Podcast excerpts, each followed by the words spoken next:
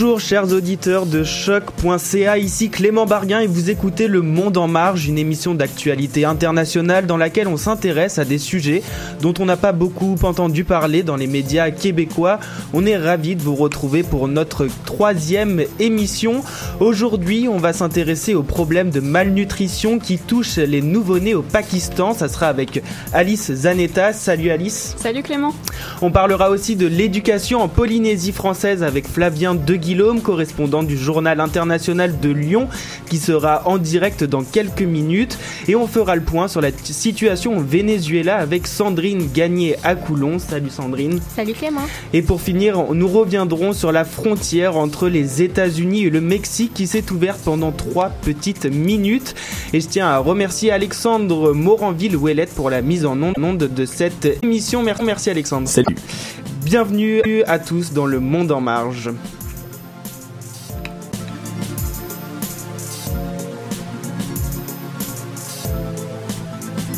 Le Pakistan connaît une crise majeure. 44% des enfants du pays souffrent d'un retard de croissance à cause de malnutrition chez les nouveau-nés et un enfant sur 10 ne souffle pas sa cinquième bougie. Ce sont des chiffres assez inquiétants qui ont été relayés par l'UNICEF. Alice, est-ce que tu peux nous en dire un peu plus sur le contexte d'une telle situation? Alors oui, c'est un des taux les plus élevés au monde. Petite taille, développement incomplet du cerveau, risque de maladie cardiaque et diabète, des conséquences pour la plupart irréversibles causées par la malnutrition. Les femmes en milieu rural sont forcées de retourner travailler dans les champs et laissent leurs enfants à peine nés à leurs grands-parents. Selon les traditions, les Pakistanaises nourrissent leurs bébés avec du thé, du thé pardon, des herbes ou encore du lait maternisé plutôt que leur propre lait. Vous allez trouver ça étonnant, mais beaucoup de femmes pakistanaises pensent que le lait maternel est mauvais comparativement au lait maternisé industriel. Et est-ce que le lait maternisé, euh, qui, qui, est un danger pour la, pour la population? Non, Clément, le, ce n'est pas le produit en tant que tel, mais plus ce contexte de consommation. Euh, tout d'abord, les familles sont dans des situations précaires et n'ont pas les moyens financiers pour se procurer assez de lait industriel afin de combler les besoins de leurs enfants. Mais ce n'est pas tout, le lait est dilué avec de l'eau qui est souvent non potable. Elle génère des maladies parfois mortelles pour les bébés. Donc c'est ce manque de nutriments et l'exposition à des bactéries qui affectent le développement de nombreux enfants au Pakistan. Mmh. Une partie de ces problèmes pourraient être réglés simplement en allaitant l'enfant au cours de ses six premiers mois, mais les populations peu éduquées préfèrent faire confiance aux multinationales, comme Nestlé, surnommé aussi le lait numéro 1 par des médecins du pays. Ouais, on voit que c'est un véritable cercle vicieux, mais pourquoi la population préfère faire confiance aux firmes plutôt euh, que, que d'allaiter naturellement? Alors pour deux raisons. D'abord, la première, ce sont que les médecins eux-mêmes prescrivent du lait industriel au moment des premiers allaitements, entretenant ainsi l'idée que ce produit est meilleur pour l'enfant. Et les raisons de cette prescription ne sont pas très glorieuses puisque plusieurs d'entre eux recevraient des commissions des échoppes vendant le lait. Les médecins ne sont pas les seuls à blâmer, ce sont aussi les multinationales comme Nestlé. Euh, qui contribue à cette consommation grâce à un marketing déloyal et agressif, selon Angela Kearney. La représentante d'UNICEF au Pakistan déplore l'abondance de publicité aux bébés dodus, bien que la promotion des substituts au lait maternel soit théoriquement interdite par l'OMS depuis 1981. L'Organisation mondiale de la santé. Exactement, merci Clément. Suite aux abus du lait en poudre qui ont entraîné la mort d'un million d'enfants chaque année à cette époque. La promotion de ce produit dans les pays du Sud remonte aux années 50, où des échantillons été donnés gratuitement depuis la consommation du lait industriel est devenue une habitude fortement ancrée et maintenue par le corps médical. Alors je fais une petite parenthèse pour dire que la distribution d'échantillons elle est toujours d'actualité en Afrique. Les nouveau-nés prennent du lait en poudre euh, pendant les premiers jours. Du coup, leur mère ne fabrique plus de lait naturel et les bébés sont fidélisés à Nestlé pour toute leur enfance. Alors on parle beaucoup de Nestlé, mais est-ce que c'est le seul sur le marché du lait infantile? Alors Nestlé c'est le numéro 1 au Pakistan sur le marché mondial, il détient 83% des parts du marché avec son, compagnon Danone. La réglementation de l'OMS a été faite suite à la publication du, livre Nestlé Toted Babies, qui en français veut dire Nestlé tue les bébés, par l'association Publicae. Mais ce n'est pas tout. L'entreprise est connue pour son laxisme sur les processus des tests sécuritaires des produits. On écoute les propos de Yasmine Motariemi, ancienne responsable de la sécurité alimentaire chez Nestlé, qui était très émue pendant une entrevue donnée à Euronews. Certains m'ont rapporté qu'il y avait trop de vitamine A et D dans les formulaires dans certains pays au moins. Je demande qu'on vérifie ceci. Le temps passe, et rien ne se passe, il n'y a pas de réponse, on laisse aller. Jusqu'à ce qu'une autre entreprise qui s'appelle Humana en Allemagne ait eu l'incident parce qu'il y avait manque de vitamine B1 et ça a causé la mort de trois bébés en Israël et 13 bébés aussi ont souffert de, de problèmes neurologiques. Alors là, l'entreprise réagit et tout d'un coup, il commence à mettre en place un processus de validation de, euh, de spécifications de, de, de infantiles. On m'a dit, si on te demande si ça peut arriver chez Nestlé, tu vas dire non. On lui a carrément dit de dire non si ça arrivait chez Nestlé, Alice. Effectivement, et Yasmine Motariemi ajoute dans une autre interview à propos de Nestlé au Pakistan que les dirigeants considèrent que c'est la faute du gouvernement local si l'eau si l'eau disponible est contaminée, mais c'est faux. La définition même de sécurité alimentaire oblige à prendre en considération les conditions dans lesquelles un produit est préparé et consommé. Il viole ainsi leur responsabilité sociale. Alors effectivement, avec tous ces événements et condamnations, il paraît quand même impossible que l'entreprise ne soit pas au courant de son impact sur la population, surtout quand on sait que Nestlé est l'entreprise la plus boycottée au monde. Mais alors là, on peut se demander pourquoi ces entreprises s'acharnent-elles à vendre ces produits dans les pays en voie de développement, surtout que c'est bien dans ces pays que les risques liés au lait euh, maternisé sont les plus élevés et les plus fréquents. Bah, la raison est évidente puisque les marchés se portent très bien, surtout en Afrique et au Moyen-Orient, où le marché a bondi de 16% rien qu'en 2014 d'après une étude de marché de Nielsen. Ce sont dans ces régions où l'on retrouve également les croissances les plus dynamiques en volume. Les firmes y voient donc un marché d'avenir comparativement aux pays occidentaux où la croissance, croissance stagne depuis plusieurs années. Et là donc ça concerne, on a dit, euh, quasiment la moitié des enfants euh, pakistanais et le problème, euh, tous ces problèmes de croissance, bien évidemment ça va avoir un impact majeur sur le Pakistan de demain. Le gouvernement, comment il réagit par rapport à ça? Mais comme tu l'as dit au début, un enfant sur dix qui n'atteint pas les 5 ans, c'est assez effroyable. La représentante d'UNICEF au Pakistan parle d'une crise et d'une urgence majeure puisque cela va impacter la population active et le PIB du pays. C'est malheureux à dire, mais la firme Nestlé, numéro 1 au pays, continue à faire des profits en dépit en dépit de la morbidité infantile. Le ministère de la Santé, qui affirme être conscient du problème, s'est fixé comme objectif de réduire à 40% le taux de retard de croissance d'ici 2018, mais cette thématique est éludée de la stratégie décennale. Et en plus, un objectif de 40%, alors qu'actuellement ça concerne 44% euh, des enfants, ça paraît quand même pas très ambitieux comme objectif. On va suivre cette situation au Pakistan. Merci Alice pour cette chronique euh, bien intéressante. Restez avec nous, on s'intéresse à l'éducation en Polynésie, on fait le point sur la situation au Venezuela et on verra que la frontière entre les États-Unis et le Mexique s'est ouverte pendant trois petites minutes. C'est juste après Batcha de Sikandar Kamandar, un groupe qui nous vient du Pakistan.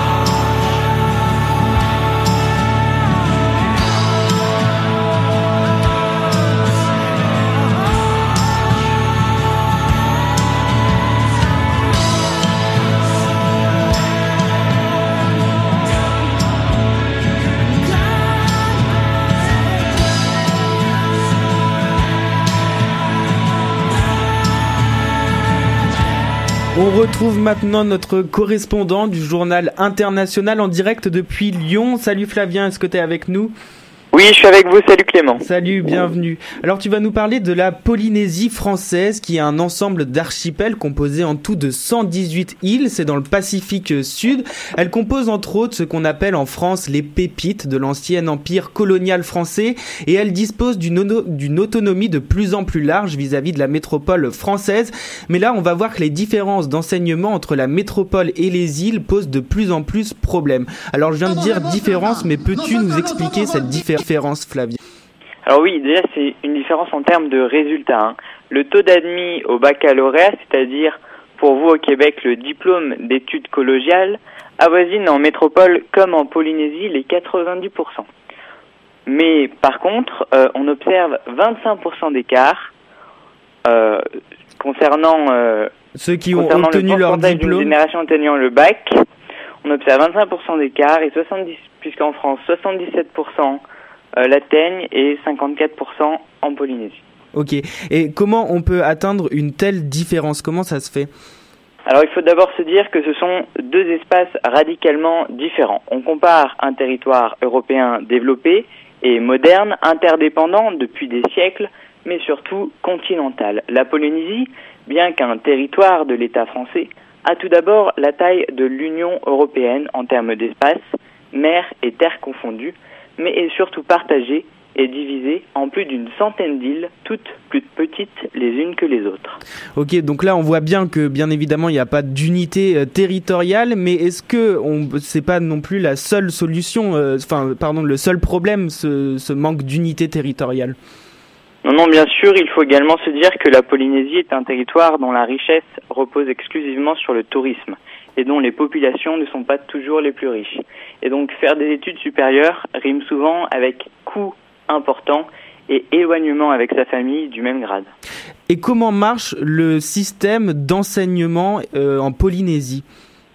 Le système est, le même euh, qu'en France métropolitaine, initié euh, sous Napoléon avec le bac puis Jules Ferry qui a rendu l'école obligatoire.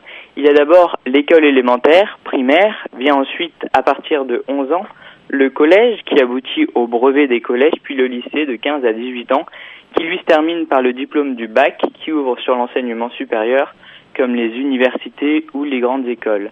La différence entre l'Hexagone, la France métropolitaine et la Polynésie, c'est la concentration d'établissements scolaires. Ça veut dire qu'il n'y a pas assez d'établissements scolaires en Polynésie? Si, si, bien sûr, il y a de la place pour tout le monde. Hein. L'école est un droit indissociable de l'État français depuis euh, maintenant plus d'un siècle, mais du fait de la répartition géographique euh, des îles, il paraissait impossible financièrement parlant de créer des établissements sur chaque île.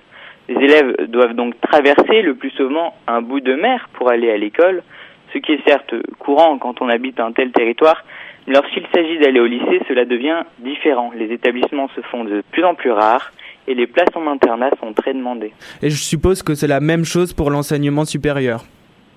Oui, effectivement, encore pire. Hein. Il n'y a qu'une université, celle de Tahiti, à Papeete, ce qui est extrêmement difficile pour les élèves à faible moyen, même avec une bourse. Une solution pertinente est de venir étudier en métropole seulement voilà, les contraintes pécuniaires ne donnent cette chance encore et toujours qu'aux personnes qui ont une situation confortable. Mais là encore, ça peut pas être seulement qu'un problème structurel. Non, en effet, il y a aussi des problèmes au niveau du programme. Hein. Il faut savoir qu'une partie des élèves qui arrivent dans, dans ces écoles ne parlent pas couramment le français et ne le maîtrisent toujours pas au collège pour certains du fait qu'ils parlent leur langue maternelle, hein, comme le tahitien ou le marquisien. Hmm. L'enseignement de ces langues et le fait même de les parler dans les établissements scolaires n'a été autorisé qu'à partir de 1977. On se demande bien comment des élèves qui, pour certains, ne maîtrisent pas totalement le français, peuvent, dès l'arrivée en classe de sixième, se plonger dans la littérature classique comme du Victor Hugo ou du Molière. Ça veut dire que les programmes ne sont pas adaptés à ces populations? Alors, on ne peut pas dire qu'ils ne sont pas adaptés. Les programmes sont constitués par le ministère de l'Éducation euh, nationale comme ayant une vocation universelle et de grands un grand nombre de progrès ont été faits pour les élèves euh, pour que les élèves de Polynésie se l'approprient, comme par exemple l'enseignement de la culture euh, locale. Hmm. Mais il y a encore euh, de grands progrès à faire. Est-ce que ça, c'est les seules causes? Je ne peux pas être totalement exhaustif, hein. mais deux enseignants de Polynésie nous ont confié également qu'ils étaient confrontés, qu'ils étaient confrontés pardon, à une grande misère sociale. Euh, l'école n'est pas toujours la priorité et les élèves préfèrent aller travailler dans le tourisme chez eux dans leur île avec leur famille plutôt que de partir dans le supérieur ou même parfois même de passer le bac. C'est vrai que c'est quand même un gros saut de devoir partir en métropole pour aller étudier. Merci Flavien, il reste, on le comprend, un immense travail à réaliser pour l'État français pour bien intégrer ces territoires dans l'éducation nationale. Restez avec nous sur les ondes de choc.ca. On poursuit cette émission en musique avec Bruce Lee de Travagavenao Orchestra Afrobeat et on se retrouve juste après.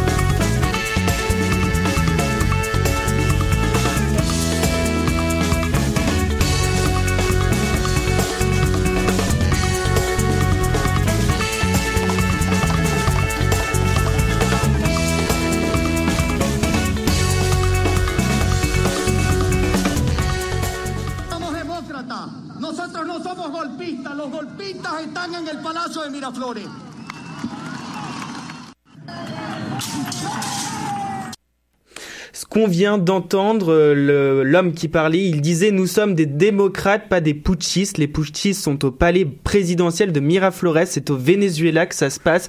Les tensions sont très vives dans ce pays depuis maintenant plusieurs jours. Les négociations pour mettre fin à la crise sont pour l'instant au point mort. La méfiance règne entre les partisans du président Nicolas Maduro et l'opposition. Les deux côtés s'accusent mutuellement de planifier un coup d'État. Sandrine, est-ce que tu peux nous expliquer comment on en est arrivé là? Eh bien, on peut dire que la crise a commencé il y a environ trois ans, après la mort du président Hugo Chavez. C'est l'ancien bras droit de ce très populaire président Chavez, Nicolas Maduro, qui reprend le flambeau. Euh, il remporte de peu les élections face au candidat libéral Enrique Capriles. Plusieurs Vénézuéliens sont mécontents et pensent que les élections ont été biaisées par la grande place médiatique qu'occupe le parti au pouvoir, propriétaire de tous les médias nationaux. C'est donc depuis cette élection euh, que l'opposition a beaucoup gagné en popularité. À cela s'ajoute une chute drastique des prix du pétrole, première économie du pays et de loin. Dans les années qui suivent, l'économie du Venezuela ne reprend pas et la valeur de la monnaie chute. Plusieurs entreprises se retrouvent donc en difficulté et ça diminue le taux d'importation. Comme on pouvait s'y attendre, l'inflation cause un enchaînement de pénuries dans le pays. Et là, tu nous parles de pénuries alimentaires, médicales et pour euh, toutes sortes de produits de consommation du quotidien, j'imagine. Est-ce que c'est bien de ça dont il s'agit? Oui, exactement, Clément. Euh, les étalages des épiceries ont été vidés de, toutes sortes de choses pendant des mois. Hmm. Elles ont cessé de tenir des produits de première nécessité ou encore elles les vendaient à des prix exorbitants. Euh, maintenant, on observe une petite amélioration de ce côté-là. Euh, il y a un petit peu plus de choses dans les épiceries. Euh, les hôpitaux, par contre, qui ont toujours de la difficulté à se fournir en médicaments et autres équipements nécessaires. On a même recommandé aux gens de cultiver leurs légumes, même dans les villes. En fond, c'était le message du gouvernement. Donc, c'est pas notre faute. Vous avez juste à cultiver vos légumes. Chacun se débrouille. Euh, on a même, euh, c'est ça, en fait, les, les, pénuries étaient particulièrement marquées dans les régions rurales.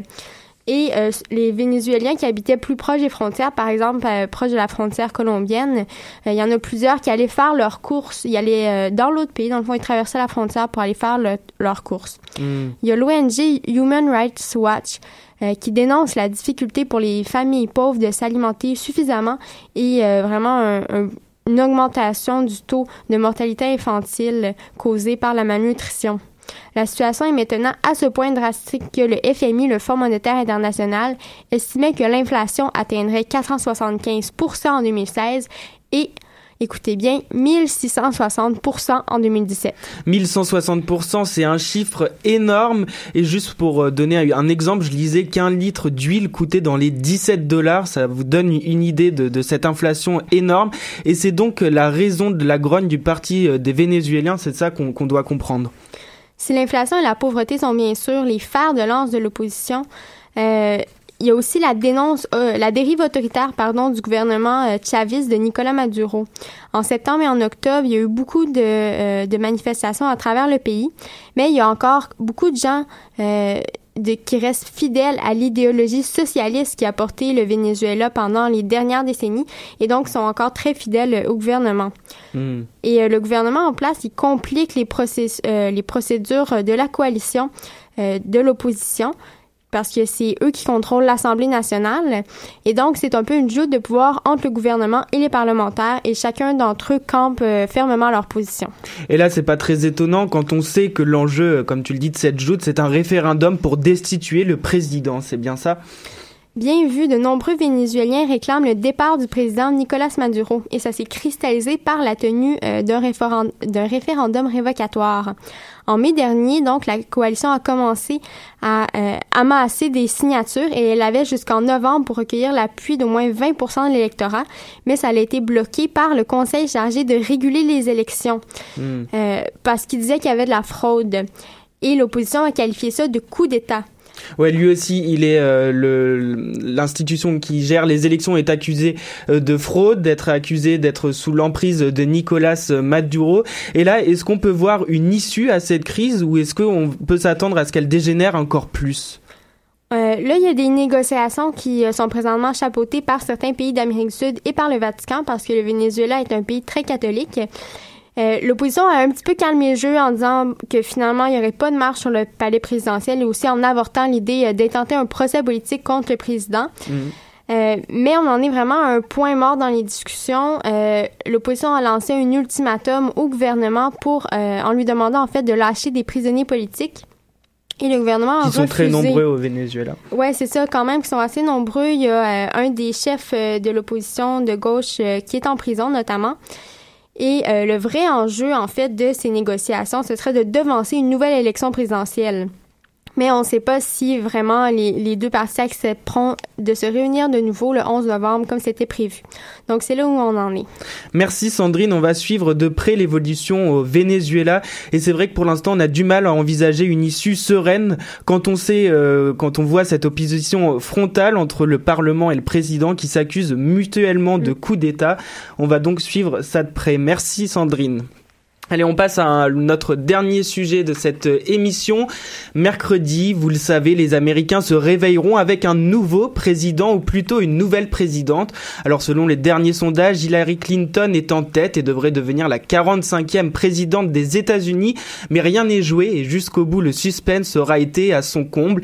Et là, on va vous parler d'une information qui est un peu passée à la trappe. C'était le 29 octobre dernier. La frontière entre les États-Unis et le Mexique s'est ouverte pendant trois Oui, oui, trois minutes, vous avez bien entendu. C'est l'association Border Network for Human Rights, en accord avec les autorités frontalières, qui a organisé l'opération hashtag Hugs et qui a permis l'ouverture de la frontière au niveau du fleuve Rio Bravo pour que les familles mexicaines puissent se voir pendant trois minutes. Ce sont 3000 Mexicains qui ont pu se serrer dans les bras, s'embrasser, se toucher. Plusieurs d'entre eux ne s'étaient pas vus depuis des dizaines d'années, mais il faut savoir savoir, tout était minutieusement préparé avec le contrôle des autorités mexicaines et américaines. Les Mexicains portaient des t-shirts bleus et les Américains des t-shirts blancs. Ça a donné des images assez hallucinantes et on avait l'impression de voir les méchants et les gentils avec ces t-shirts de couleurs différentes. Et là, je vous propose d'écouter un petit extrait de cette rencontre qui était vraiment très forte en émotion.